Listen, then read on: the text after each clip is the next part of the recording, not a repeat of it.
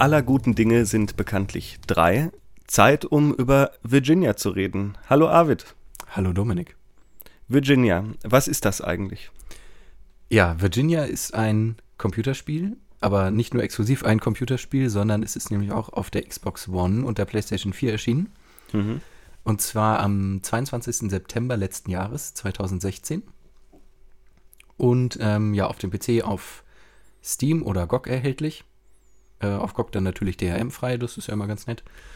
Und äh, aber nicht nur für Windows, sondern auch für Mac OS. Von Anfang an. Das ist ja auch immer was, was man mal erwähnen kann. Dass mhm. das plattformübergreifend funktioniert. Ich glaube, die sind sogar alle, äh, also die Walking-Simulatoren, über die wir bisher gesprochen haben, auf macOS mit erschienen, oder? Ich meine, Beginner's Guide und Stanley Parable auch. Stanley Parable auf jeden Fall. Ja. Bin ich ganz sicher. Okay. Bei Linux bin ich mir nicht so sicher. Virginia ist, also Linux Stanley Parable bin ich mir doch recht sicher, dass es das da auch gibt. Aber Virginia ist nicht für Linux erschienen, ne?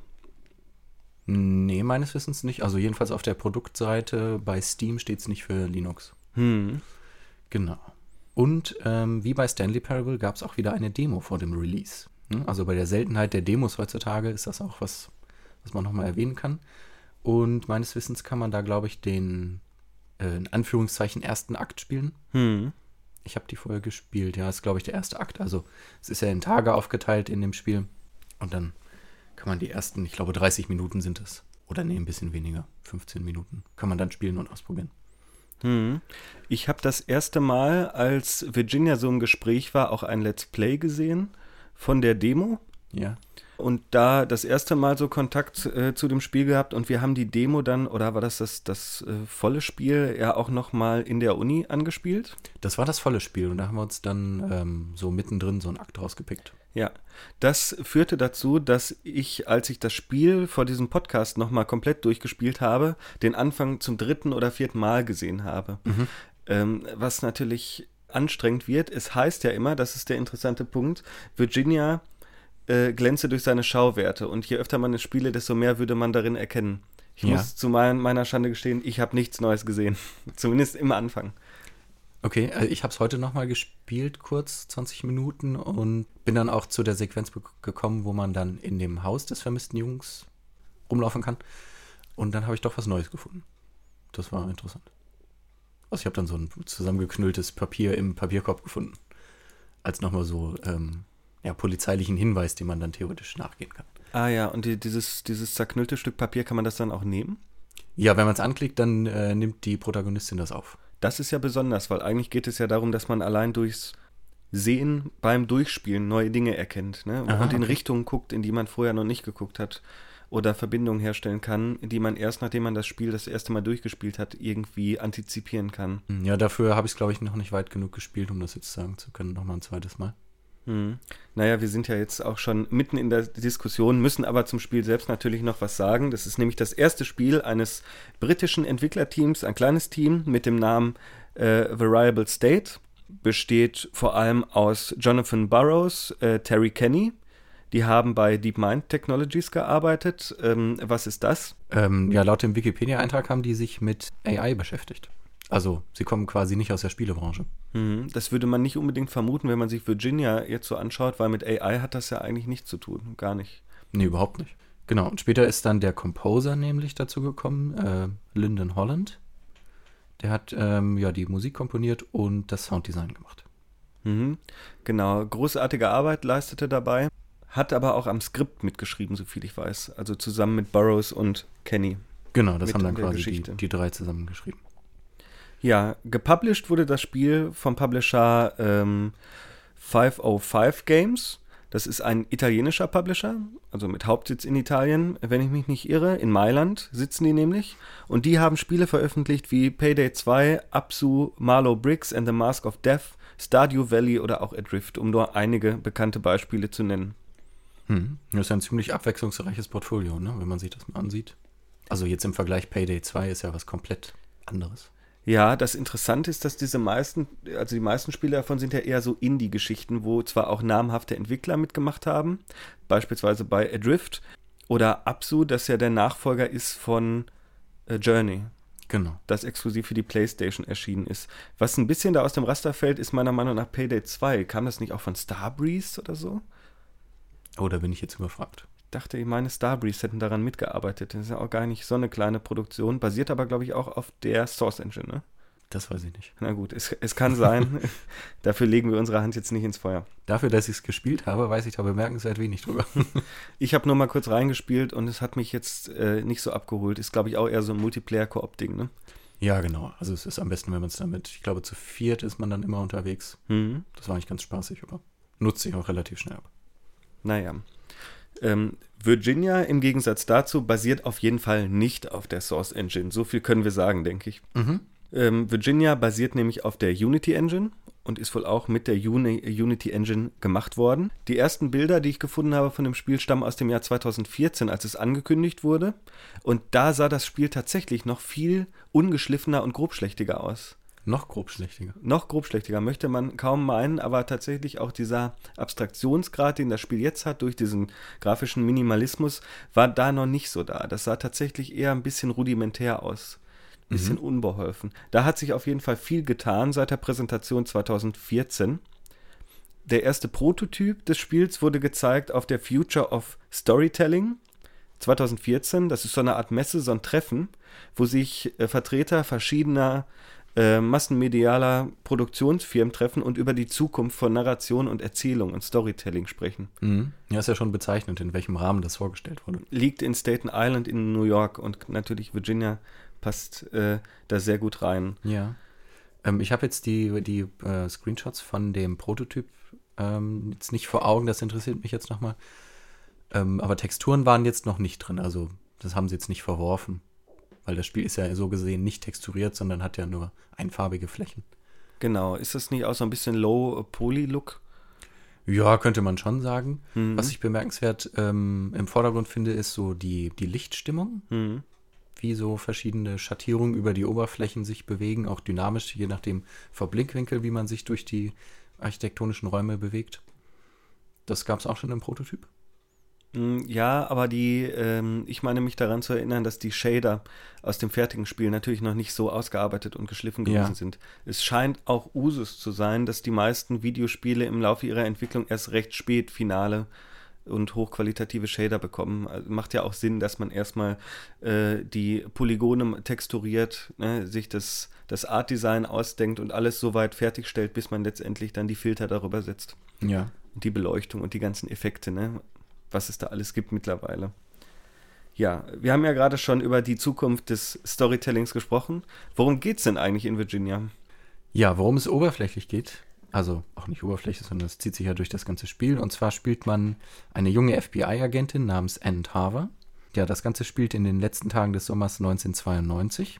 Und es geht um das Verschwinden eines kleinen Jungs, oder naja, der ist eigentlich, im Prinzip ist er schon jugendlich, äh, aus seinem Elternhaus. Und nebenbei soll man aber noch, äh, das bekommt man als Sonderaufgabe quasi vom Assistant äh, Director des FBIs gestellt, die Partnerin, mit der man den Fall untersucht, selbst untersuchen.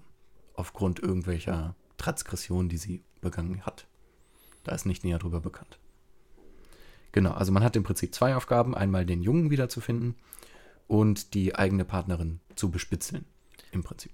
Genau, und hier können wir eigentlich auch schon in die eigentliche Diskussion einsteigen, weil schon, wenn man sich diese Geschichte vor Augen führt, fallen mir da einige Sachen direkt ins Auge. Ähm, der Junge, den man finden soll, ist Lucas Fairfax die Kollegin vom FBI heißt zumindest in der derzeitigen dann Inkarnation äh, Maria Halperin, hat aber, glaube ich, ihren Namen geändert, wenn ich mich äh, an so eine Szene erinnere, an der man am Mikrofilm arbeitet im Spiel. Ja. Und da fallen natürlich einige Sachen schon direkt auf. Also was mir erst ganz spät aufgefallen ist, ist, dass das Verhältnis zwischen den beiden FBI-Ermittlerinnen irgendwie ein bisschen intransparent ist. Man weiß nicht genau, in was für einer Beziehung die zueinander stehen und es sind beides farbige Protagonisten, was mir auch bei einem ersten Spielen überhaupt nicht aufgefallen ist. Na gut, am Anfang sieht man sich ja im Spiegel. Ja, man sieht sich im Spiegel, aber ich habe nicht erkannt, dass da, dass es irgendwie eine Besonderheit darstellt. Und okay. natürlich auch mit Mafia 3 jetzt äh, aus dem letzten Jahr sind farbige Protagonisten in Videospielen doch eigentlich eher die Minderheit. Ja, das stimmt. Das kann man schon attestieren, ja. Es Und man ja, spielt eine Frau. ja, auch das noch. Das noch dazu. Äh, es muss ja damals revolutionär gewesen sein bei GTA San Andreas, dass der Protagonist auf einmal ein farbiger äh, Afroamerikaner aus der Bronx ist. Ja, oder ich glaube, das wurde auch diskutiert, oder? Also ich weiß es jetzt nicht genau. Ich, ich mehr. erinnere mich nicht daran. Ich erinnere mich nur um die Rassismusdebatte um Resident Evil 5, als auf einmal farbige Zombies in Afrika auftraten. Okay. Weiß hast du das mitbekommen? nee, das habe ich nicht mitbekommen. Da hat, haben, glaube ich, sogar auch namhafte Organisationen wie die Weltgesundheitsorganisation und Amnesty International geklagt. Ernsthaft? Ja. Naja, farbige Zombies, das gab's äh, vorher noch nicht. Interessant. Na gut. Zurück zu ähm, Virginia. Wird der Fall gelöst, David? Ha, das kann man überhaupt nicht so genau sagen.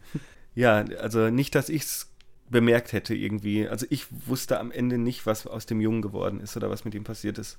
Na, Ich glaube, das wird nicht so prominent dargestellt. Ich hatte das Gefühl, am Ende fährt man ja, ich glaube, das letzte Bild ist wieder eine Autofahrt. Hm. Und dann sieht man ja rechts am Straßenrand so einen Jungen rumstehen. Ja, das stimmt. Ich glaube, das ist er. Wobei ja nie klar ist, was Vision, Halluzination, Traum oder Realität ist. Genau, das wird ja, also das äh, wird ja immer schlimmer im Laufe des Spiels. Es löst sich ja immer weiter auf. Hm. Aber vorab erstmal über die Diegese des Spiels spielt in den 90er Jahren. Mhm. Damit ist es nicht der erste Walking-Simulator, der sich so im letzten analogen Jahrzehnt, wie man so schön sagt, situiert und so eine Art Nostalgieproduktion vornimmt. Gone Home macht das ja ganz ähnlich. Ja. Ja, da scheint es so eine Art Konvention zu geben.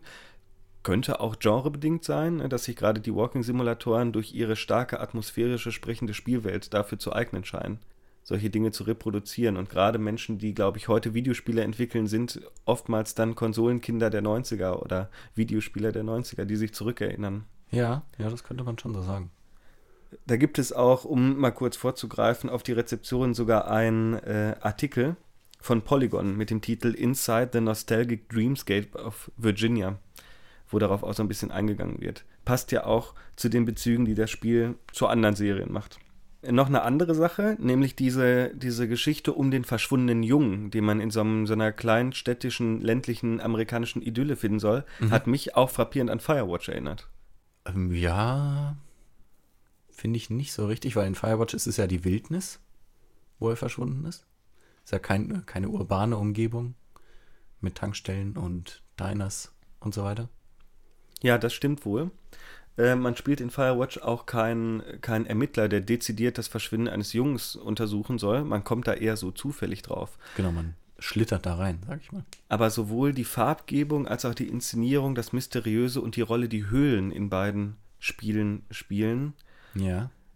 erscheint mir frappierend ähnlich zu sein, weil ja auch in Virginia immer diese, diese eine Höhle als Hauptinvestigationsplatz zu dienen scheint, vor so einer äh, Wiese, so einer grünen. Mhm.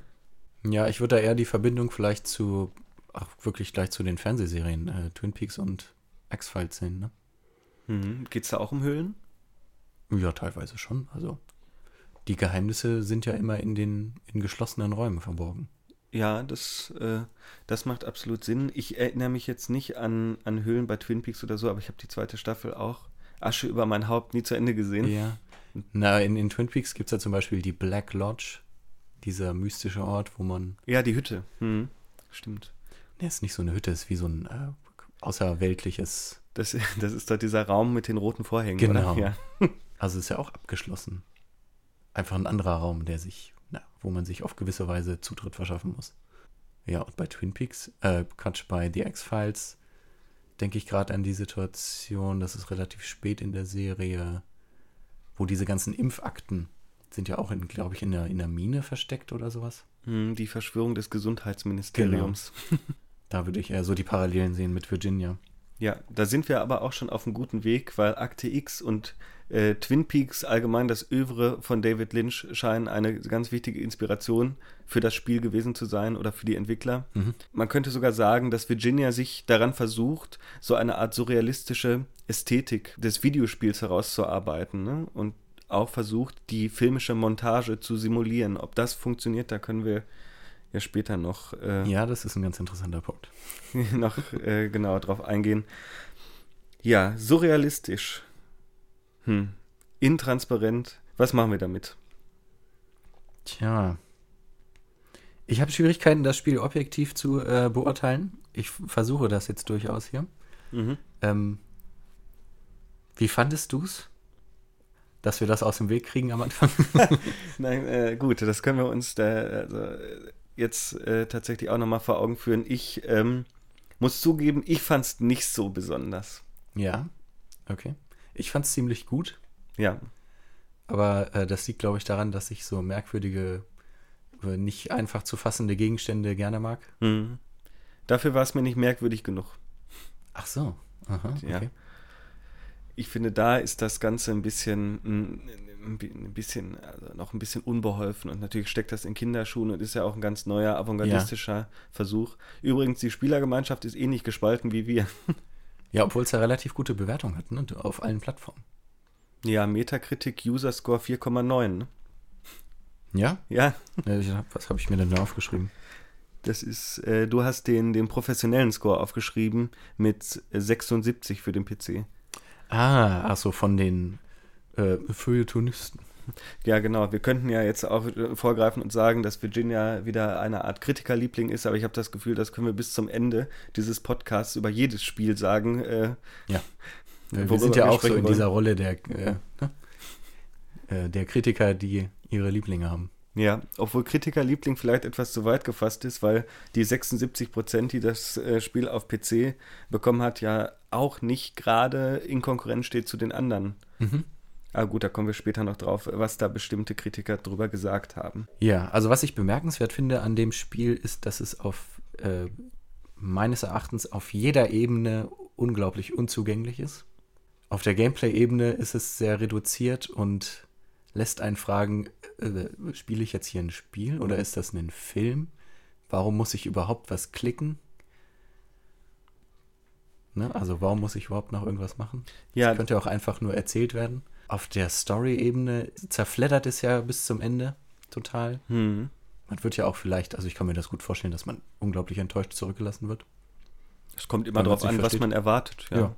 Also wenn man, glaube ich, äh, ein Fan von David Lynch-Film ist, dann kann man damit mit Sicherheit auch was mh, anfangen. Mhm. Das Spiel ist, also ich möchte es jetzt auch nicht, nicht in Grund und Boden äh, meckern, ist ja auch tatsächlich nicht uninteressant und auch gar nicht unprofessionell gemacht. Ja, selbst für mh, ein Genre, was man landläufig so Walking Simulator nennt, ähm, treibt Virginia es schon ziemlich weit würde ich sagen, weil selbst bei diesen anderen Walking-Simulatoren, seitdem es Esther gab oder gibt, immer wieder der Vorwurf von den Spielern laut wird, ist das überhaupt ein Spiel? Wo ist hier das Spiel? Ich kann nichts machen, nur rumlaufen. In der Tat sieht man in Abgrenzung zu Virginia, dass man in den anderen Walking-Simulatoren sehr, sehr viel machen kann. Und auch sehr viel anderes als rumlaufen. Ja, man das kann stimmt. beispielsweise Dinge in die Hand nehmen oder interagieren äh, mit verschiedenen Gegenständen und zwar in einer ziemlich hohen Schlagzahl sehr viele Sachen finden. Wir haben über Stanley und äh, über The Beginner's Guide gesprochen und man hat teilweise auch Erzähler und Schriftstücke, die in irgendeiner Art und Weise mit einem kommunizieren. In Virginia sieht das Ganze ein bisschen anders aus. Es gibt eine Art Vast Narrative, es gibt aber keinen Erzähler oder allgemein sprechende Figuren. Ja, das passiert alles auf der Bildebene. Das äh, passiert auf der Bildebene, aber auch nicht übermäßig. Es gibt Akten, äh, die man finden kann. Es gibt Schriftsprache. Interessanterweise sind die Akten aber auch meist so zahlreich und ausufernd geschrieben, dass man sie unter dem häufigen Zeitdruck, der im Spiel herrscht, ja gar nicht vollständig lesen kann, oder? Ja, das ist, ja, eigentlich hatte ich das immer das Problem. Oder teilweise sind sie dann auch unleserlich gemacht durch bestimmte Notizen, die angefügt sind oder Mhm. überklebt wurden. Genau. Also man kann immer nur so einen Ausschnitt davon. Man könnte jetzt einen Screenshot machen und sich das hinterher angucken, aber wenn man das durchspielt, dann kann man immer nur einen Ausschnitt, Ausschnitt äh, davon mitbekommen. Auch zum Beispiel, wenn man die Akte seiner, seiner Kollegin in der Hand hat. Ich hatte jetzt nicht das, also ich wusste, worum es geht. Es wird schon klar, okay, ich ermittle jetzt gegen meine Kollegin. Es sind irgendwie drei Absätze, die man lesen kann, aber man kommt zeitlich nur dazu, ein oder anderthalb Absätze wirklich zu lesen und dann kommt der Cut. Tja, das Spiel ist vielleicht so eine Art Fest für jeden Freund nonverbaler Kommunikation. Ne? Weil gerade in Bezug auf Gestik und Mimik macht Virginia ja vieles anders als andere Walking-Simulatoren. Das ist ja eigentlich der springende Punkt. Gestik und Mimik spielen in den anderen Walking-Simulatoren praktisch keine Rolle. Warum? Weil es keine anderen äh, digitalen Akteure gibt. Ne? Keine Nichtspielercharaktere. Stimmt, genau. Bei Firewatch ist es die, die Soundebene, Mhm. wenn man sich unterhält per Funk mit der anderen ähm, Turmbewohnerin. Genau. Und sonst, ja, stimmt es auch. Auf, auf der Gesprächsebene findet das alles statt. Bei Stanley ist das der Erzähler, Genau. auch wenn dem nicht geantwortet wird. Und bei Gone Home äh, sind das einfach hinterlassene Fragmente, ne? Schriftfragmente und so, äh, so eine Voice aus dem, aus dem Off, so ein Overdub. Ne? Genau. Kann Ja, man bei Gone Home nicht auch irgendwelche Aufnahmen finden? die werden automatisch freigeschaltet, wenn ich mich richtig erinnere, dass du dann die Stimme deiner. ja, wenn man Schwester bestimmte hörst. Gegenstände oder Mhm. Räume betritt, passiert das, ne? Genau. Okay. Ja. Ja, keine Sprache, dafür aber viele NPCs. Auf jeden Fall äh, ungewohnt. Wenig Interaktionsmöglichkeiten und Zeitdruck. Wodurch kommt denn dieser Zeitdruck zustande? Der kommt zustande äh, dadurch, dass einfach geschnitten wird. Also, ich bewege mich nicht frei durch die Räumlichkeiten, sondern sagen wir mal, am Anfang geht man durch so einen Korridor. Äh, man besucht dann das erste Mal die Kollegin. Und die hat ihr Büro im Keller. Hm, wie Agent Mulder auch. Genau. Und man läuft aber nicht den gesamten Weg durch die, äh, durch das äh, Hauptquartier des FBIs, sondern man hat den ersten Korridor und dann gibt es einen Cut und plötzlich befindet man sich im Treppenhaus. Und dann geht man zwei Etagen nach unten und dann befindet man sich plötzlich im Keller. Das heißt also, man wird sehr rabiat äh, in verschiedene Räumlichkeiten versetzt. Hm. Und genau da würde ich das Argument stark machen, dass es sich eigentlich nicht wirklich um Schnitte handelt, sondern eher um eine Art Simulation oder Imitation filmischer Gestaltungsmittel. Diese, diese Art von Pseudoschnitten, die in Virginia vorkommen, gehen auf das Spiel 30 Flights of Loving zurück. Ich weiß nicht, ob du das gespielt hast. Das habe ich noch nicht gespielt, aber das ist noch auf meiner Liste. Hm. Hast du es schon in der Bibliothek? Nee, noch nicht. Ich weiß nicht, ob ich es habe, ich bin mir nicht sicher. War aber auch irgendwie so ein Kuriosum, was in den letzten Jahren erschienen ist. Und das soll das zum allerersten Mal so unglaublich prominent hervorgehoben haben. Taucht dann auch als Danksagung in den Credits von Virginia auf. Mhm, genau. Offenbar haben sich die Entwickler davon inspirieren lassen. Ich selbst kenne das Spiel auch nicht und habe es, glaube ich, auch nicht. Äh, es würde sich wahrscheinlich tatsächlich lohnen, da nochmal reinzuschauen. Ja. Ähm, es gibt ja auch verschiedene Arten von Schnitten ne, in Virginia. Also es gibt einmal diese Hardcuts, wenn man sich wirklich durch den Raum bewegt und dann plötzlich äh, in einen anderen Raum sozusagen katapultiert wird, ohne Überblendung, ohne Vorwarnung. Das passiert da einfach so. Mhm. Und dann gibt es zum Beispiel den Schnitt, der ist am Anfang, wenn man sich in seinem Apartment ankleidet und ins Badezimmer geht. Und dann gibt es diesen Spiegelschrank, den die Protagonistin aufmacht. Mhm. Und wenn er dann zugeht, dann ist man angekleidet. Ja. Das ist ja eine andere Art von Schnitt, der passiert. Also die Räumlichkeit bleibt gleich sondern, und äh, ja, man selbst hat sich verändert. Mhm. Ja, jetzt muss ich nochmal meinen Punkt stark machen, unter einhaken und sagen, es sind keine Schnitte, es sind, wenn dann Pseudoschnitte, Pseudoschnitte. Ja, was soll das heißen? Klar orientiert sich Virginia in diesen Aspekten am Film, ne? Und Ja. auch an der eisensteinischen äh, Kohärenzmontage, an Matchcuts oder Continuity-Schnitten oder eben Hardcuts. Umgesetzt wird das ja freilich ganz anders. Und ich höre immer so eine kleine Stimme in meinem Hinterkopf, die Friedrich Kittler flüstert. Und da muss man sich natürlich das technische Dispositiv anschauen. Das Videospiel ist in seinen ludischen Aspekten ja eigentlich, wenn es sich nicht um ähm, Filmausschnitte oder äh, Filmsequenzen im Spiel handelt, ein Simulationsmedium. Mhm. Und wie wird das Ganze technisch realisiert? Der Schnitt im Film heißt ja Schnitt, also im Film wie in der Musik, weil tatsächlich analog ursprünglich geschnitten wurde. Nämlich Ja. die Magnetbänder mit Schere und Kleber auseinander und neu zusammengeschnitten wurden. Also eher vielleicht so eine Art Technik, die sogar aus der Not geboren wurde. Das Ganze hat man dann im Digitalzeitalter ins Digitale transferiert. In Virginia wird ja aber weder digital noch analog irgendetwas zusammengeschnitten, was ansonsten nahtlos ineinander um, übergehen würde. Mhm. Äh, sondern es wird, es wird versucht, die Schnittästhetik des Films zu simulieren, indem man beispielsweise raumzeitlich, also auch die raumzeitliche Funktion, die Schnitte haben, das Level umgestaltet oder den Spieler umsetzt oder in andere Levelräume transferiert. Ne? So meine ich das. Ich weiß nicht, ob das so rüberkommt. Doch, das kommt rüber. Man kann natürlich davon sprechen, dass es äh, Filmschnitt simuliert. Hm. Ich glaube, das präzisiert das Ganze nochmal ganz gut, weil man hat ja auch in anderen, in anderen Spielen, könnte man sagen, öh, das ist ja auch ein Schnitt, wenn ich zum Beispiel, weiß nicht, durch einen Teleporter laufe. Hm. Oder irgendwie sowas. Und dann wird das nächste Level geladen. Zum Beispiel. Das ja. ist vielleicht viel eher am herkömmlichen Filmschnitt dran, als das, was Virginia macht. Das, äh, das Spiel, das ja eher auf einer ästhetischen Ebene damit mit Schnitt äh, ja. und Montage spielt. Weil das ja dann auch wieder eine Art von Unterbrechung ist, die durch Idiosynkrasien und technische Limitierung des Mediums selbst hervorgerufen werden. Mhm, genau. Also ist vielleicht tatsächlich der Ladebalken der eigentliche Videospielschnitt. Ja, das Problem aber gut ist versteckt, ne? weil man also man löst den ja vom Spielgeschehen selber ab. Ja, und man kann ihn nicht irgendwie so kurz und unsichtbar machen wie den Filmschnitt, weil der ja. Ladebalken bleibt ja der Ladebalken. Und es gibt verschiedene Möglichkeiten, damit umzugehen. Mit einer kleinen Filmsequenz, mit äh, Tipps, mit schönen Bildern oder tatsächlich sogar Minispielen. Darauf hatte Konami ein Patent, das letztes Jahr ausgelaufen, mhm. die man in den Ladepausen spielen konnte. Auch ein spannendes Thema eigentlich für einen eigenen Podcast. Ja. Ja, ich glaube, warum man so äh, diesen Schnitt so sehr auf, auf filmischer äh, Ästhetik äh, auf der Ebene betrachtet bei Virginia, ist einfach auch das Bildformat, was das mhm. Spiel ja hat, was gar nicht so sofort ins Auge fällt, aber wenn man darauf achtet, hat man oben und unten die Kinobalken und es ist eben 2,35 zu 1 das Bild. Ah, gut, dass du das sagst, das ist mir tatsächlich nicht aufgefallen. Deswegen ist das, glaube ich. Aber ja, wenn wir von, von der Simulation äh, kinematografischer Ästhetik reden, dann ist das, glaube ich, besser. Hm. Da hast du recht.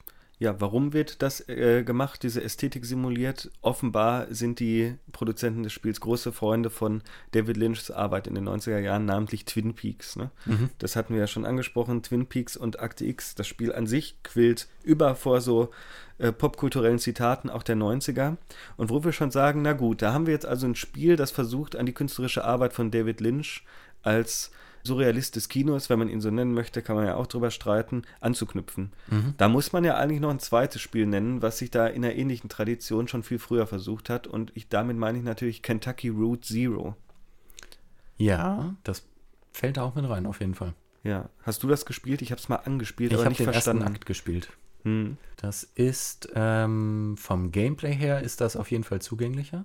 Aha. Man hat mehr Interaktionsmöglichkeiten, obwohl nicht mehr Interaktionsmöglichkeiten, aber ich glaube, die, die Illusion ist gegeben, dass man mehr Sachen machen kann. Hm. Oder freier ist, sich über eine bestimmte Karte oder eine, ja, in einem Gebiet zu bewegen. Da geht es ja darum, ich glaube, man ist so ein LKW-Fahrer, der irgendwas abliefern will. Hm. Und man verstrickt sich dann in irgendeine merkwürdige Geschichte. Und auf dieser narrativen Ebene wird es auf jeden Fall sehr surreal. Es gibt auf jeden Fall auch sehr viel Text und Dialog in Kentucky Route Zero, wenn ich mich recht erinnere. Mhm. Auf jeden Fall im Vergleich zu ähm, Virginia. Gibt es denn auch Ähnlichkeiten zwischen den Spielen, wenn wir sagen, die versuchen sich beide in so eine David Lynch-Tradition ludisch einzuordnen? Hm. Kentucky Route Zero kommt doch auch weitestgehend ohne Farben aus. Ja. Wohingegen das bei Virginia ja ein komplett anderer Fall ist, weil gerade diese knalligen, bunten Farben, dieses eigentlich schon übermalte Twin Peaks-hafte äh, Kleinstädtchen der 90er in Amerika, ein ganz wichtiges Element des Artstyles ist. Ja, aber irgendwie fügt sich das äh, Kentucky Route Zero da auch irgendwie ein. Das ist schon sehr farblich reduziert, das stimmt. Hm. Das ist aber, glaube ich, die, die haben eine ganz ähnliche Lichtstimmung, die beiden Spiele. Ja. Es wird sehr viel mit Schatten und, und Licht gespielt. Und sie sind abstrakt. Genau. Ne, sehr abstrakt dargestellt. Ja. Wo wir gerade an die äh, oder über die Tradition von David Lynch sprechen und Twin Peaks, können wir auch direkt auf die Musik von Virginia umschwenken, oder? Ja. Weil, äh, Ach, unglaublich schön. Ja, sehr schön, sehr professionell. Ich wollte nochmal nachrecherchieren, habe es aber nicht mehr geschafft. Ich glaube, die Prager Philharmoniker sind das, die den Score einspielen, oder? Ja, meinen Informationen zufolge ist das richtig. Ja, genau. Und der ähm, Komponist, wie wir ja schon gesagt haben, ist Lyndon Holland. Mhm. Und der hat sich offensichtlich auch stark an Twin Peaks und Akte X orientiert, oder? Ja, du hattest ja das mit der Hookline mir geschrieben zwischendurch. Ich bin da ja ziemlich schlecht im Heraushören solcher Dinge. Ich habe dann auch, äh, ich glaube, 15 Minuten gebraucht, um es dann richtig zu hören. Aber du hast recht, äh, man hört dieses, äh, das ist so eine Art Pfeifen. Hm. Also, äh, ich kann nur eins sagen, bilde dein Gehör, Arvid. ja. Du wirst dankbar dafür sein, was du für neue Dinge hörst. Aber die Idee war eigentlich, es ist nicht so, also es ist schon relativ subtil gemacht und nicht so offensichtlich, aber dieses Hauptthema, die Hauptmelodie, die immer wieder kommt, wenn man sich den offiziellen Soundtrack anhört, kommt die ja auch direkt am Anfang schon innerhalb der ersten Minuten mehrfach mhm. und wird so ein bisschen durchgespielt und durchentwickelt. Erinnert stark meiner Meinung nach an die Hookline von Akte X. Ein bisschen langsamer gespielt, eine andere Tonart, aber die Melodie ist ziemlich ähnlich. Ja. Ne? Und die, äh, klar, die Instrumente, die verwendet werden, erinnern auch teilweise an die Serien von David Lynch. Also David Lynch ist ja jetzt nicht der Serienschöpfer von Akte X, aber Akte X reiht sich auch in so eine Tradition von Twin Peaks ein. Und das hört man dann auch im weiteren Verlauf des Soundtracks ganz oft, dass viele so Twin Peaks-Zitate, dieser Twin Peaks A-Akkord, ich weiß nicht genau, wie er heißt, der immer am Anfang von Twin Peaks auch lief, äh, neulich bei Twin Peaks oder ja, genau. das letzte Mal bei Twin Peaks, der ist unglaublich prägnant, muss ich immer wieder dran denken, wenn ich diesen Akkord höre. Und auch diese, mh, hm, diese leicht kitschige, äh, clean E-Gitarre, ne? Stimmt. Die, die so, eine, ja. so eine ruhige, ruhige äh, Melodie spielt, erinnert mich auch immer ganz stark an die Hintergrundmusik und die Titelmusik von Twin Peaks. Es ist auf jeden Fall, ähm, kommt das Mystery-Feeling auf, sage ich mal. Ja, wobei man natürlich erwähnen muss, dass Twin Peaks keine, keinen orchestralen Soundtrack hat. Ne? Nein. Also diese Dramatik ne, und diese Dynamik, die bei Virginia wirklich äh, großartig eingesetzt wurde. Ich würde sagen, die Musik überflügelt fast alles andere vom Spiel, weil die technische mhm. Ebene eben nicht so protzig und äh, ne, und virtuos und umständlich umgesetzt ist. Die fehlt natürlich bei Twin Peaks. Da hat man ja auch das Schnipsen ne, und diese leichten Rockmelodien, die ja, genau. so, was auch so ein bisschen schrullig eigentlich und ein bisschen lustig wirkt an einigen Stellen. Und da ist Virginia absolut dramatisch ne, und spielt mit Dynamik und Geschwindigkeit und wirklich orchestraler Instrumentierung.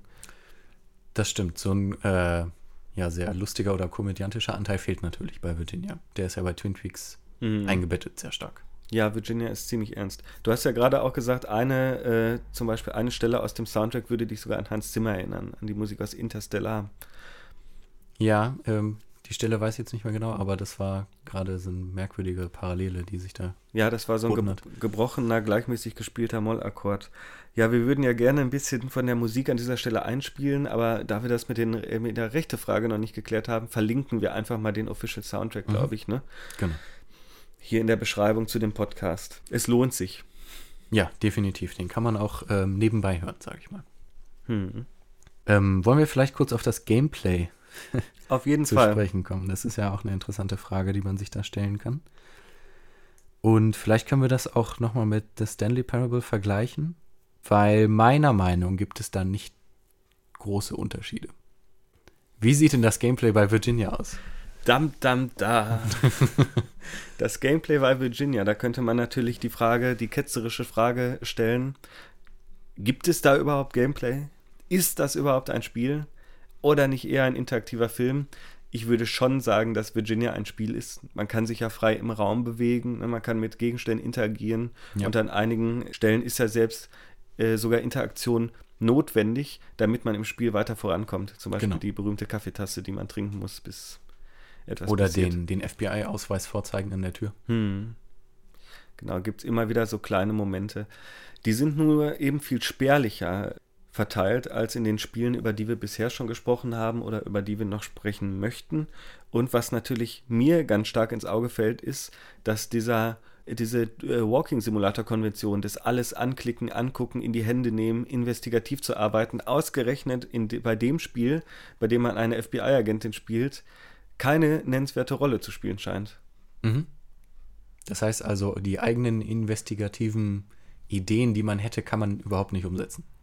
Naja, es wäre auf jeden Fall eine andere Art von Interaktion, als in die Hand nehmen, drehen, nachschauen oder äh, auf Reaktionen zu warten mhm. und die ähm, auszuwerten. Es ist eher so eine Art kontemplative Idee, ne? so eine Betrachteridee.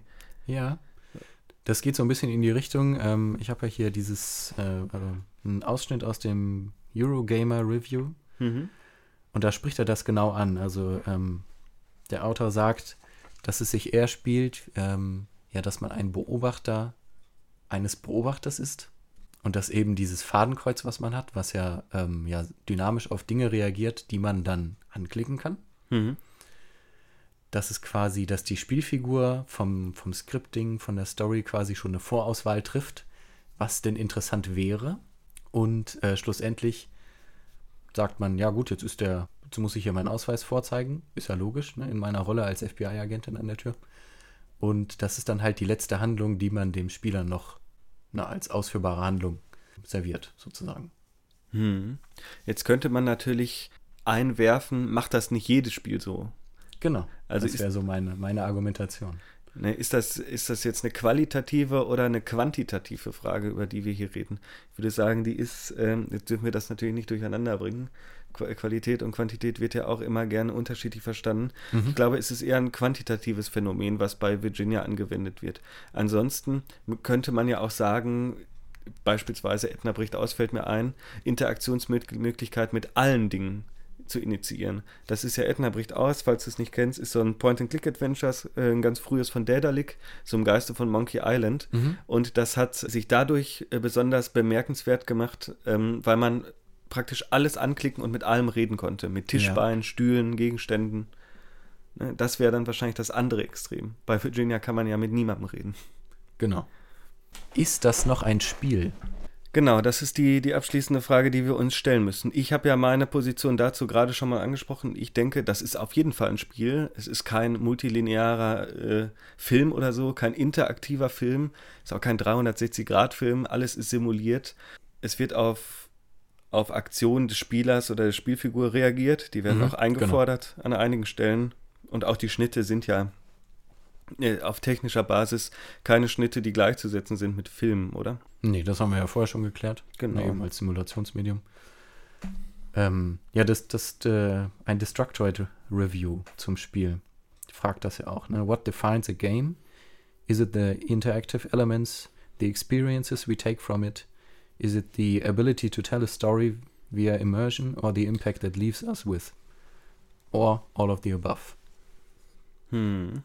Ist ja die, naja, die allumfängliche Frage, ne? was ist überhaupt ein Spiel, was definiert ist. Und ich finde, was es äh, ja interessant macht, ist im Prinzip, es fordert ja diese Frage auch so ein bisschen raus, ne? Also an, stellt ja auch die Frage vielleicht an mich als Spieler, äh, sehe ich das jetzt noch als Spiel? Hm. Oder versucht auch dieses Medium-Spiel auch so ein bisschen zu erweitern. Ja, das hast du gesagt. Das Spiel stellt seine eigene Ludizität bewusst in Frage, aber oder die Definition eines Spiels. Mhm. Hm, wobei ich mich gefragt habe, ja, aber wie macht es das denn? Muss ich das als, als Virginia als so eine Art ironischen Kommentar auf Videospiele allgemein lesen? Oder ist diese strukturalistische Genrefrage nicht eigentlich bei jedem Walking-Simulator immer mit im Raum? Nee, finde ich gar nicht. Also bei Virginia würde ich es wirklich auf dieser Gameplay-Ebene sehen, eben dass es reduziert ist, dass ich nur wirklich ein oder zwei Gegenstände immer pro Szene, hm. die Macher reden ja auch von Szenen, hm. durch die man sich bewegt, äh, anklicken kann. Und ich finde, bei den anderen, äh, wie zum Beispiel der Stanley Parable, kam das Thema, glaube ich, gar nicht auf. Ist das noch ein Spiel? Einfach ähm, aus dem Grund, dass es meiner Meinung nach gut verschleiert ist. Ja, das stimmt. Das könnte man so. Hm. Und ich glaube, bei, bei Virginia haben, haben die Macher das einfach dadurch, das wird halt offensichtlich, dass es eine sehr reduzierte Interaktivität hat. Hm. Natürlich, das kann man gut oder schlecht finden, man kann enttäuscht sein oder das als was Interessantes Neues begreifen. Genau. Und auf der Ebene sehe ich das, naja, es ist ein interessantes Experiment. Und es war irgendwie von vornherein schon klar, dass es, äh, ja, entweder mag man es oder man mag es nicht. Also so, so klischeehaft das auch klingt. Love it or hate it, ja ein polarisierendes Spiel. So, so kann man es wohl sagen. Ja, was mich noch interessieren würde, ist, um noch einmal kurz zur Geschichte zurückzukehren, warum versteht man die Geschichte nicht? Was, wie funktioniert der Surrealismus? Und da habe ich nämlich zwei Ideen gehabt. Ich habe mir gedacht, diese Szenen, die man in diesem Spiel erlebt als FBI-Agentin, die sind ja oft auch irgendwie widersprüchlich und in ihrer Funktion nicht ganz klar. Und da habe ich mir zwei Möglichkeiten überlegt, mit denen man das irgendwie versuchen könnte zu fassen. Nämlich das, äh, das Spiel, ich wollte schon das Film sagen, da sieht, ja. man, äh, sieht man genau die Genre-Problematik, über die wir gerade gesprochen haben. Also das, das Spiel äh, bettet Traum-, Visions- und Halluzinationssequenzen in, den, in die eigentliche Erzählung bei Tag mit ein. Oder es erzählt simultan multilineare Erzählungen. Ähm, jetzt voneinander abgegrenzt. Also entweder das eine oder das andere, meinst du? Es könnte natürlich auch beides der Fall sein. Dann wäre es natürlich noch surrealistischer und verwirrender für den Spieler. Na, ich würde zum Ersteren hintendieren. Das ist eben dieses, naja, es sind so Halluzinationen und Traumsequenzen. Hm. Man hat ja auch gleich am Anfang schon diese, diese merkwürdige Sequenz, dass man außerhalb des eigenen Körpers sich bewegt. Ja. Also man hat das Tagebuch von dem Jungen gefunden und dann ist man halt wieder zu Hause in seinem Apartment und dann auf dem Bett liegt man, irgendwann nachts um halb eins oder so ist das. Und dann schlägt man es auf und blättert eine Seite weiter und dann kommt wieder so ein simulierter Schnitt. Mhm.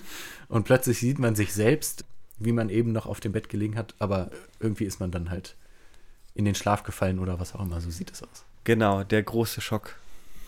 Ja. Große Schocksequenz, genauso wie das äh, Motiv des Büffels, der immer wieder auftaucht. Ne? Genau. Und am Anfang ging es mir so, ich habe das erstmal gar nicht verstanden, Ja. weil ich auch Probleme hatte, die beiden Hauptfiguren auseinanderzuhalten, so ein bisschen. ja, Obwohl man sich am Anfang im Spiegel gesehen hat. ja, Das war ein bisschen merkwürdig.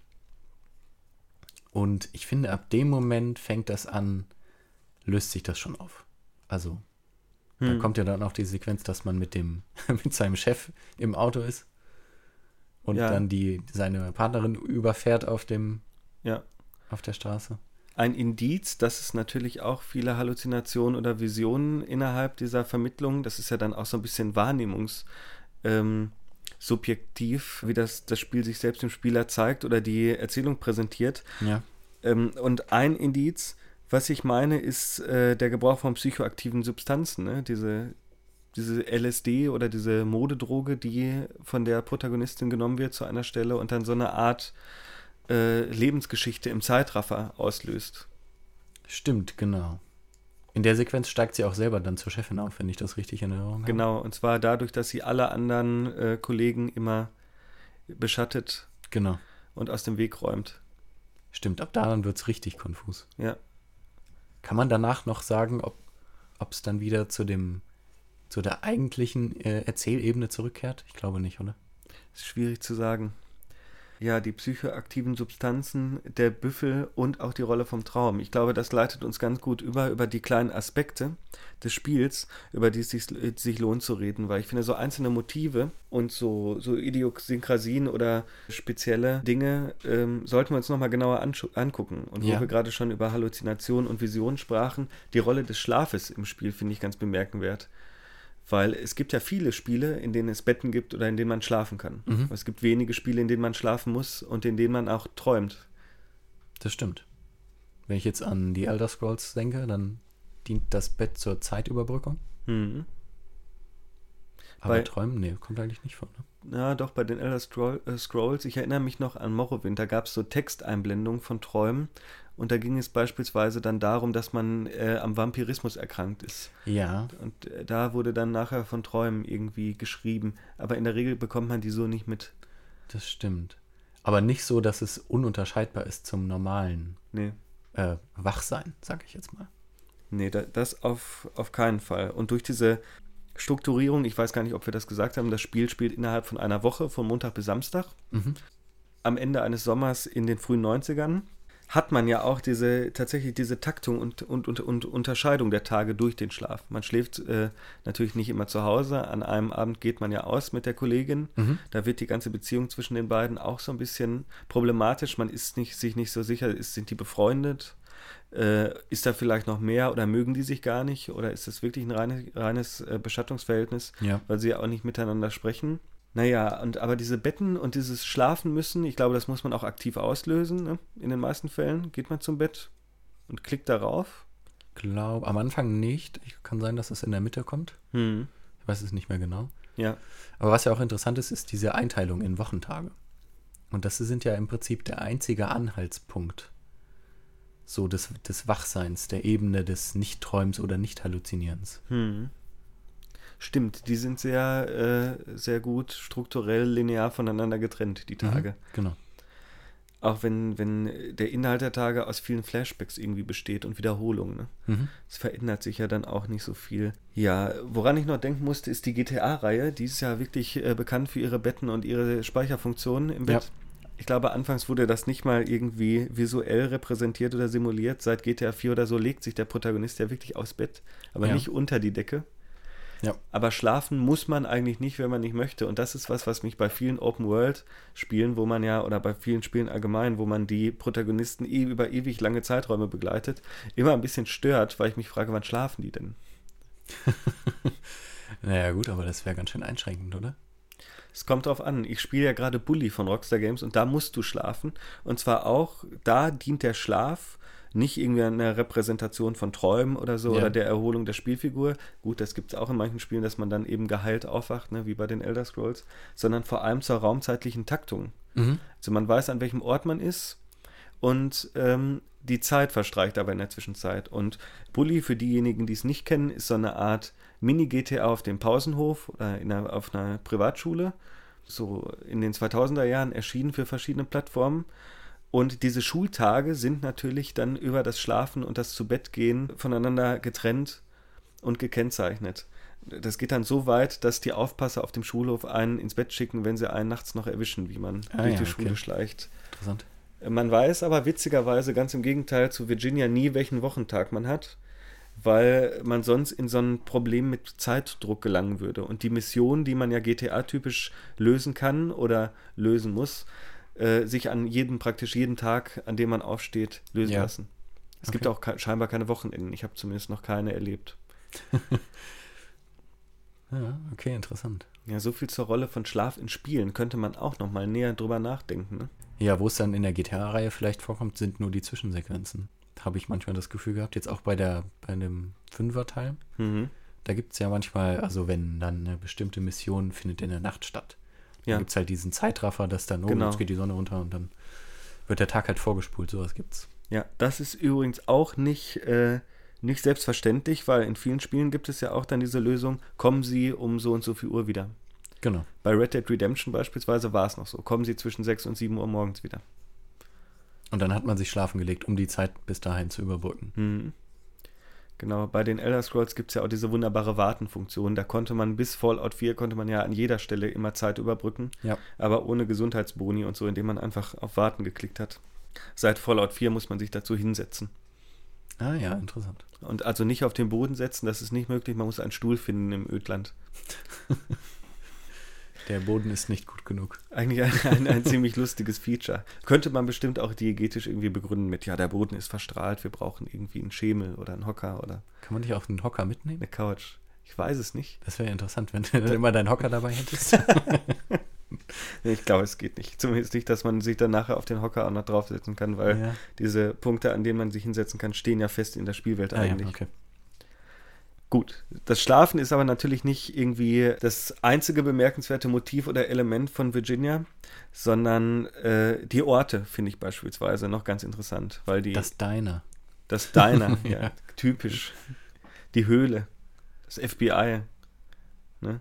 Ist ja auch so eine Art Höhle, hatte ich so das Gefühl vom vom das, Spielen her. Das FBI, ja. Und das sind ja so merkwürdige Korridore, in denen man sich verläuft, wenn man an an Kreuzung kommt, dann musste ich immer, ich habe meist in die falsche Richtung geguckt, wo hm. es weitergeht, dann immer in die Sackgasse geschaut. Ah ja, okay, doch in die andere Richtung. Ja, dann gibt es noch äh, das Auto zum Beispiel, in dem man sehr oft die gleiche, scheinbar gleiche Landstraße entlang fährt nach Kingdom. Ja. Und das Haus der Mitermittlerin, na, wie heißt sie noch gleich? Äh, Mariah Harper oder Helperin, glaube ich. Helperin, genau. Da habe ich mir auch gedacht, da könnte man ja vielleicht auch so eine kleine Theorie zum Walking Simulator rausentwickeln, dass es relativ wenige Orte gibt, die sich relativ oft wiederholen. Ja, das kann man durchaus sagen. Es hat ja auch einen starken Wiederholungscharakter. Das können wir auch nur so lange sagen, bis uns ein Walking Simulator unter die Augen kommt, der es natürlich wieder alles ganz anders macht. ja. Zum Beispiel The Stanley, nee, The Stanley Parable würde, würde noch funktionieren, aber The Beginner's Guide nicht. Nee, das stimmt. Da wiederholen sich ja nur einzelne Elemente. Hm. Aber bei The Stanley Parable zum Beispiel kommt man ja oft an den gleichen Orten vorbei. Hm, ja, Firewatch funktioniert auch. Da gibt es auch viel Backtracking. Mhm. Und in Gone Home hat man ja auch abgeschlossen dieses alte Herrenhaus, in dem die Familie wohnt, mhm. äh, was man dann erkunden kann. Und das war es auch. Das stimmt. Ja, das Autofahren ist ziemlich interessant bei dem Spiel, oder? Das ist sehr interessant. Ich finde das merkwürdig, dass sie immer von zu Hause in, in diese Kleinstadt fahren. Ja. Ich habe immer den Eindruck, das ist so, weiß nicht, zwei, drei Autostunden entfernt mindestens. Ja. Komischerweise. Das ist genau der Punkt. Das Auto, genauso wie dieser, dieser Pseudoschnitt, fungieren ja genau in der Art und Weise, diese raumzeitlichen Unterschiede zu markieren. Mhm. Weil, wenn wir uns nämlich die anderen Walking-Simulatoren angucken, da muss man eigentlich überall selbst zu Fuß hingehen, ohne Schnitt. Ja. Ähm, oder irgendwie Zeitstraffung. Zum Beispiel bei Firewatch wird es sehr offensichtlich, dass man sehr oft durch diese Welt auch an die gleichen Orte Ja. kommt. Ne? Und man läuft durch diese Welt und sieht immer wieder das Gleiche und findet dann aber trotzdem noch Bereiche dahinter oder andere oder Neues bei schon bekannten Bereichen. Mhm. Und man, man läuft die dann aber auch komplett analog ab, bis man zu einem Ort kommt, an den man, äh, Genau. zumindest im Rahmen dieses Spiels, an dem man möchte. Und das ist natürlich dann bei Virginia ganz anders.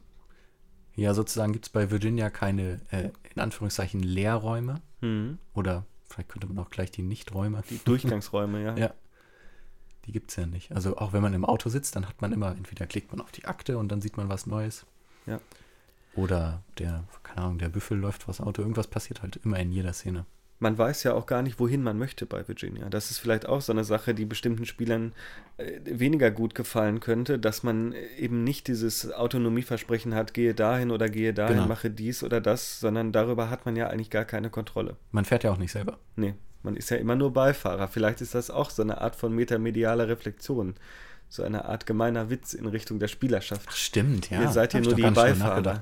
Ja, Doch, das passt richtig gut. ja, Das passt auch mit dem, äh, mit dem Eurogamer Review zusammen, ja. dass man Beobachter der Beobachterin ist. Doch, stimmt, ja.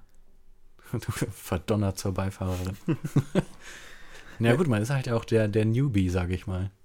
Es ist ja auch immer sehr in, in, in den Police Procedurals immer die Frage, äh, wer fährt denn jetzt? Obwohl ja meist äh, der, der jüngere Partner verdonnert wird, zum, vom Älteren zu fahren, weil er keine Lust hat. Genau.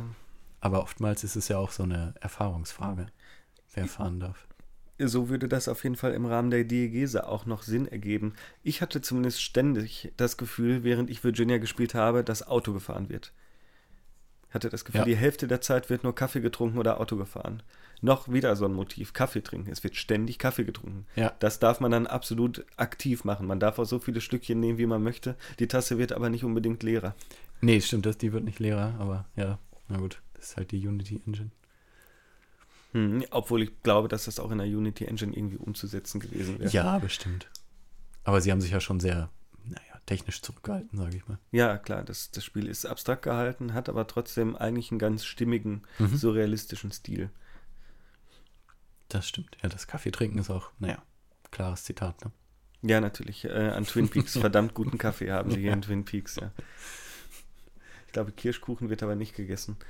Nee. Ähm, es gibt aber so einige ne, Motive des Spiels, die mir auch nicht alle unbedingt mh, so klar sind, auch zum jetzigen Zeitpunkt nicht. Zum Beispiel der Büffel, der immer wieder auftaucht in den Träumen. Das, äh, nee.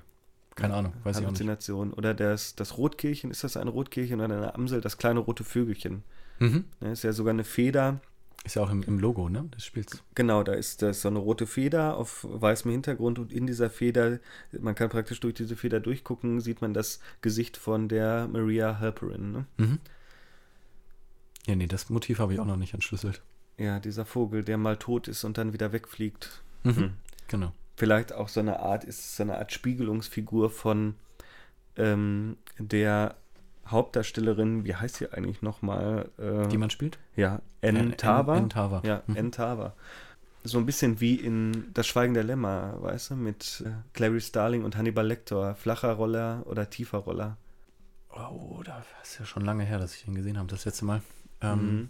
Da wird sie als junge FBI-Agentin auch ähm, in Verbindung gebracht mit diesen, mit so, mit dieser Vogel-Metaphorik von Hannibal. Ob sie ein flacher oder ein tiefer Roller ist. Also die Vögel, es gibt, er erklärt das so, es gibt verschiedene Arten von Tauben. Es gibt hohe Roller und tiefe Roller. Und wenn sich ein hoher mit einem tiefen oder zwei hohe paaren, passiert nichts. Aber wenn sich zwei tiefe Roller paaren, äh, schlagen die, die Nachkömmlinge auf dem Boden auf und sterben.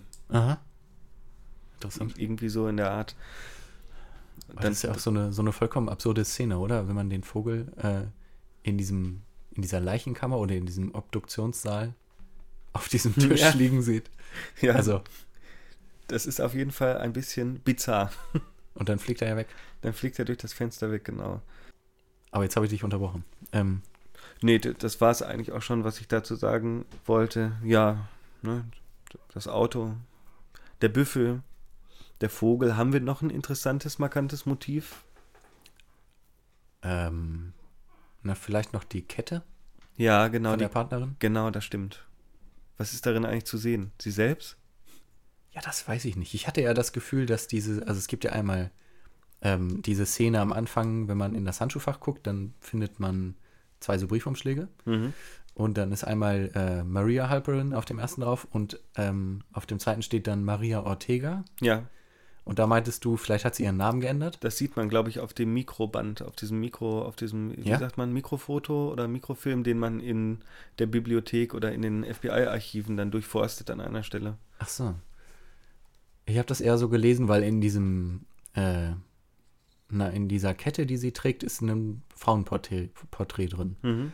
Und ich hatte eher das Gefühl, dass das vielleicht ihre Lebenspartnerin war. Mhm. Weil wenn man bei ihr im Haus ist, dann gibt es auch so ein Krankenzimmer, Ja, stimmt. wo ja keiner mehr drin liegt. Erinnert auch ein bisschen an Schweigen der Lämmer und Detective Crawford und seine krebskranke Frau, oder? Mhm. Äh, ja, man könnte vielleicht sagen, wir sind darauf gestoßen, dass äh, die Thomas Harris Romane auch eine Inspiration seien oder Filme vor allem, ne? Äh, oder Verfilmung sein Ja. konnten für Virginia. Gar nicht so abwegig, wenn man darüber nachdenkt, dass man eine angehende FBI-Agentin spielt. Genau. Ne? Genau. Ja, eine andere Frage, äh, die ich mir auch nicht beantworten konnte vor oder nach dem Spielen oder während des Spielens ist, was ist eigentlich mit dem Pastor los? Wieso? Der ist Pederast, oder? Achso, weil er diese, hat er nicht irgendeine Beziehung zu irgendeiner Schülerin oder Freundin von dem, von seinem Sohn? Ja, irgendwie sowas. Ich weiß es nicht so wirklich. Also ich konnte es nicht wirklich dechiffrieren. Der ist irgendwie zwielichtig, ne? Ach stimmt, ich glaube, sein Sohn hat ein Foto von seinem Vater gemacht, wie er sich mit irgendjemandem getroffen hat. Mhm. Und der hat ja auch dieser. War das denn sein Sohn, der ver verschwunden ist? Nee. Ja. Ja? Aha, okay. Und der hatte diese Dunkelkammer, ne? Hinter dem Schrank versteckt, Mhm. In der in der Filme entwickelt hat. Auf jeden Fall war da auch sowas Zwielichtiges mit Pädophilie, Päderastie und äh, tja, und irgendwelchen kriminellen äh, Machenschaften in der kleinen städtischen Kirchengemeinde, ne? Ja, irgendwie sowas. Man sucht ja dann auch irgendwie im Observatorium nach irgendwas an einer Stelle Ja. und kann aber leider nicht durchgucken und sich die Sterne anschauen und dann kommt aber auch der Pastor ne, vorbei.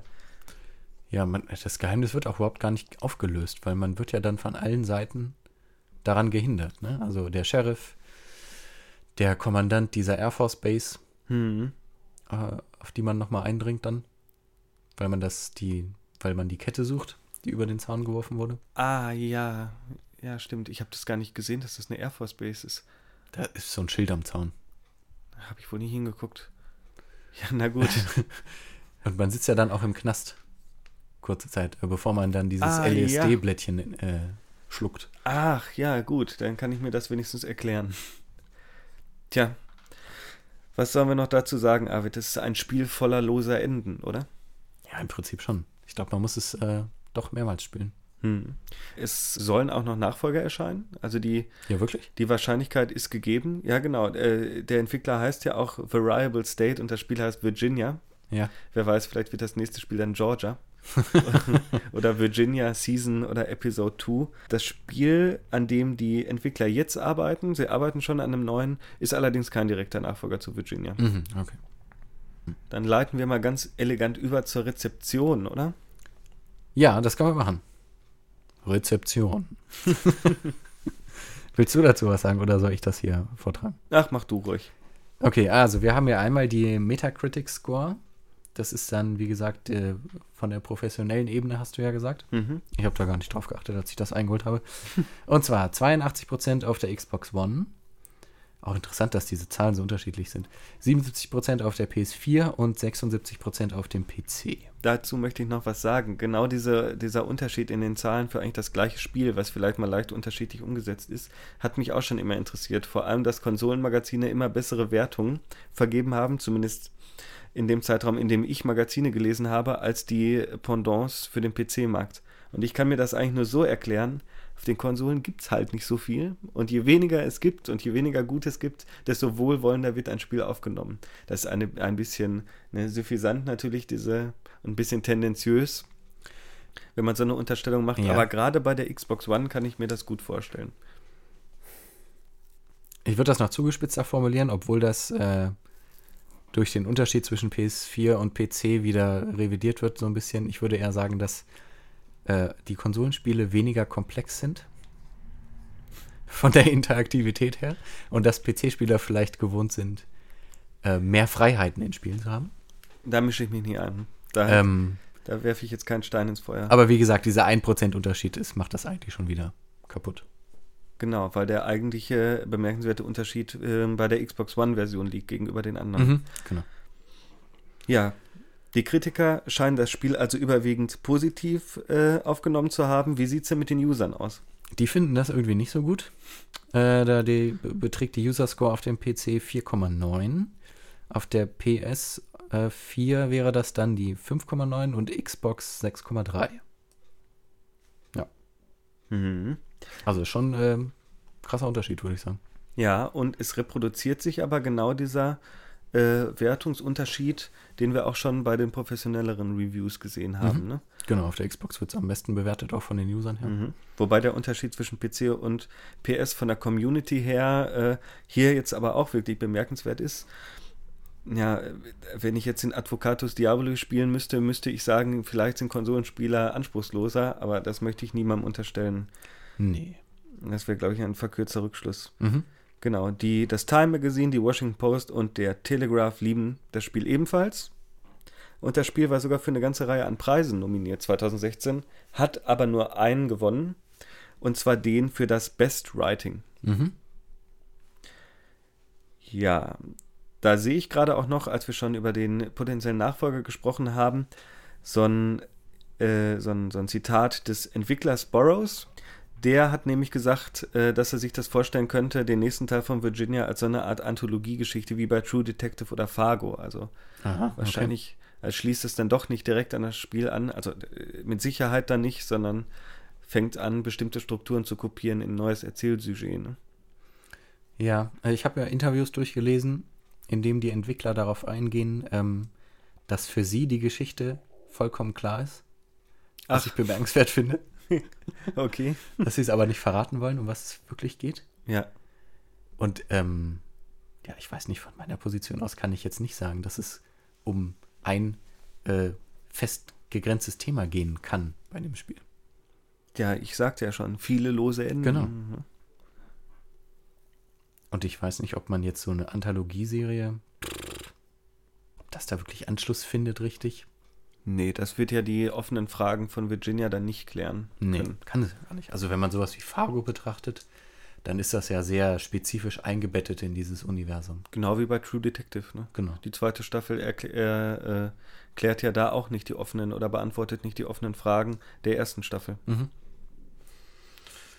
Ja, man äh, kann gespannt bleiben, was da noch so kommt. Also ich finde, für sich alleine funktioniert das Spiel ziemlich gut. Und man kann es auch so rezipieren, wie es vorhanden ist. Naja, wenn man vertraut ist mit den filmischen Arbeiten von David Lynch Mhm. und eben nicht unbedingt eine Antwort auf all seine Fragen erwartet, sondern auch eher vielleicht so eine Art sensorische Erlebnisreise, dann äh, kann man da durchaus befriedigt rausgehen, denke ich. Genau. Da muss man Twin Peaks so ein bisschen ausklammern, weil das ja auch fürs Fernsehen gemacht wurde und ja offene Fragen klärt. Ganz spezifisch, ne? Also, Mhm.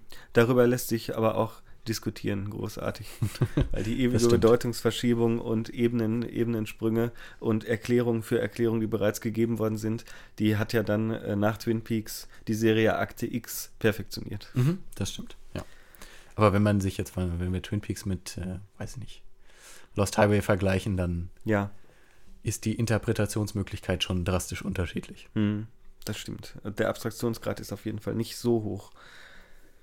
Ja gut, Arvid. Virginia, hast du noch was zu Virginia? Mm, nö, außer einer Spieleempfehlung nicht. Also, spielt das Spiel. Ja, diese Empfehlung kann ich nicht uneingeschränkt abgeben. Ich würde sagen, äh, Leuten, denen der Artstyle gefällt, die gerne David Lynch-Filme gucken und die Freunde des Genres der Walking-Simulatoren sind, können auf jeden Fall einen Blick riskieren, vor allem wenn es das Spiel zu einem günstigen Preis irgendwo gibt. Ne? Mhm. Aber wir sind ja Gott sei Dank keine Kritiker. Auch wenn es nur für den Soundtrack ist. Der lohnt sich auf jeden Fall. Genau. Okay, dann vielen Dank fürs Zuhören Vielen Dank. und bis zum nächsten Mal. Tschüss.